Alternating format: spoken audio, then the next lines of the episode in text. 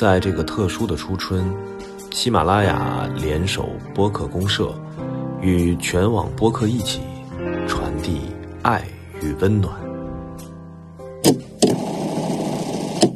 各位听友，大家好，这里是津津乐道。大家好，我是主播张乐，这是我在鼠年第一次录音。明天就是正月十五元宵节，在这里我先给大家拜个年。这期节目比较特殊，应该是我们所所有主播在家闭关录的一期特别节目，主要针对这次疫情，而且是在春节这个特殊的时间点上。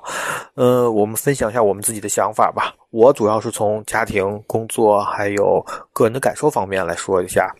首先，家庭就是我跟我老婆都比较忙，平平时呢就是很少。大家在一起的时间其实就是晚上，能简单的说说话、聊聊天儿，也就是非常短的时间。另外的话，周末的时休息的时候，也是陪着儿子去上各种的课。所以突然间一下子这么长时间在一起，我开始想，肯定少不了拌嘴吵架。但现实呢，其实我们确实这一段抬杠、干拌嘴也是不少。但是基本上没怎么吵架，而且全家通过这个这一段时间这么长时间在在一起，从一开始的不适应那种无所事事状态，到之后给自己安排满了日程，过得也很充实很有意义。我觉得是一个非常有趣的一个过程。嗯，前几天我看一个推啊，说就影响在家办公效率的最大问题是什么呢？就是学校停课，娃只能在家待着。这就是我想说的。如果你是有娃的家庭，可能尤其小孩又是在小学、像幼儿园高年级这段时间，他的精力太充沛了，而且特别粘人，所以这个时候你就需要给他做好一些安排和 to do list。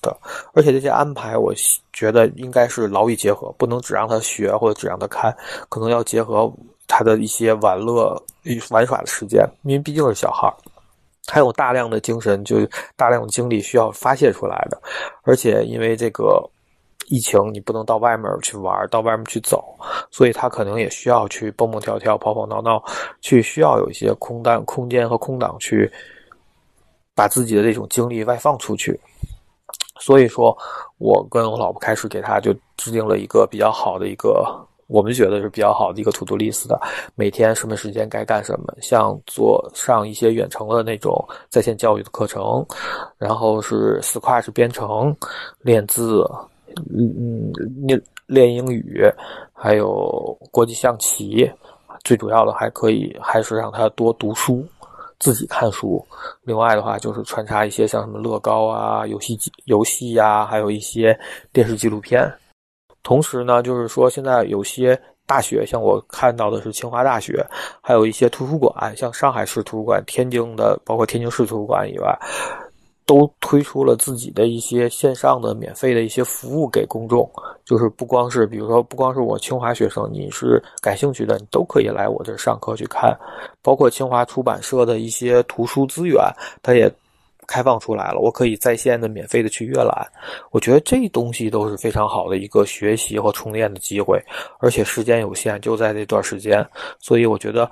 呃，大人有大人的学法，小孩有小孩的学法，咱们都得把这时间去利用好。现在一家子就是每天不能出去吃了，也不能随便去别人家去聚会了，就自己在家安安心心的做饭吃饭呗，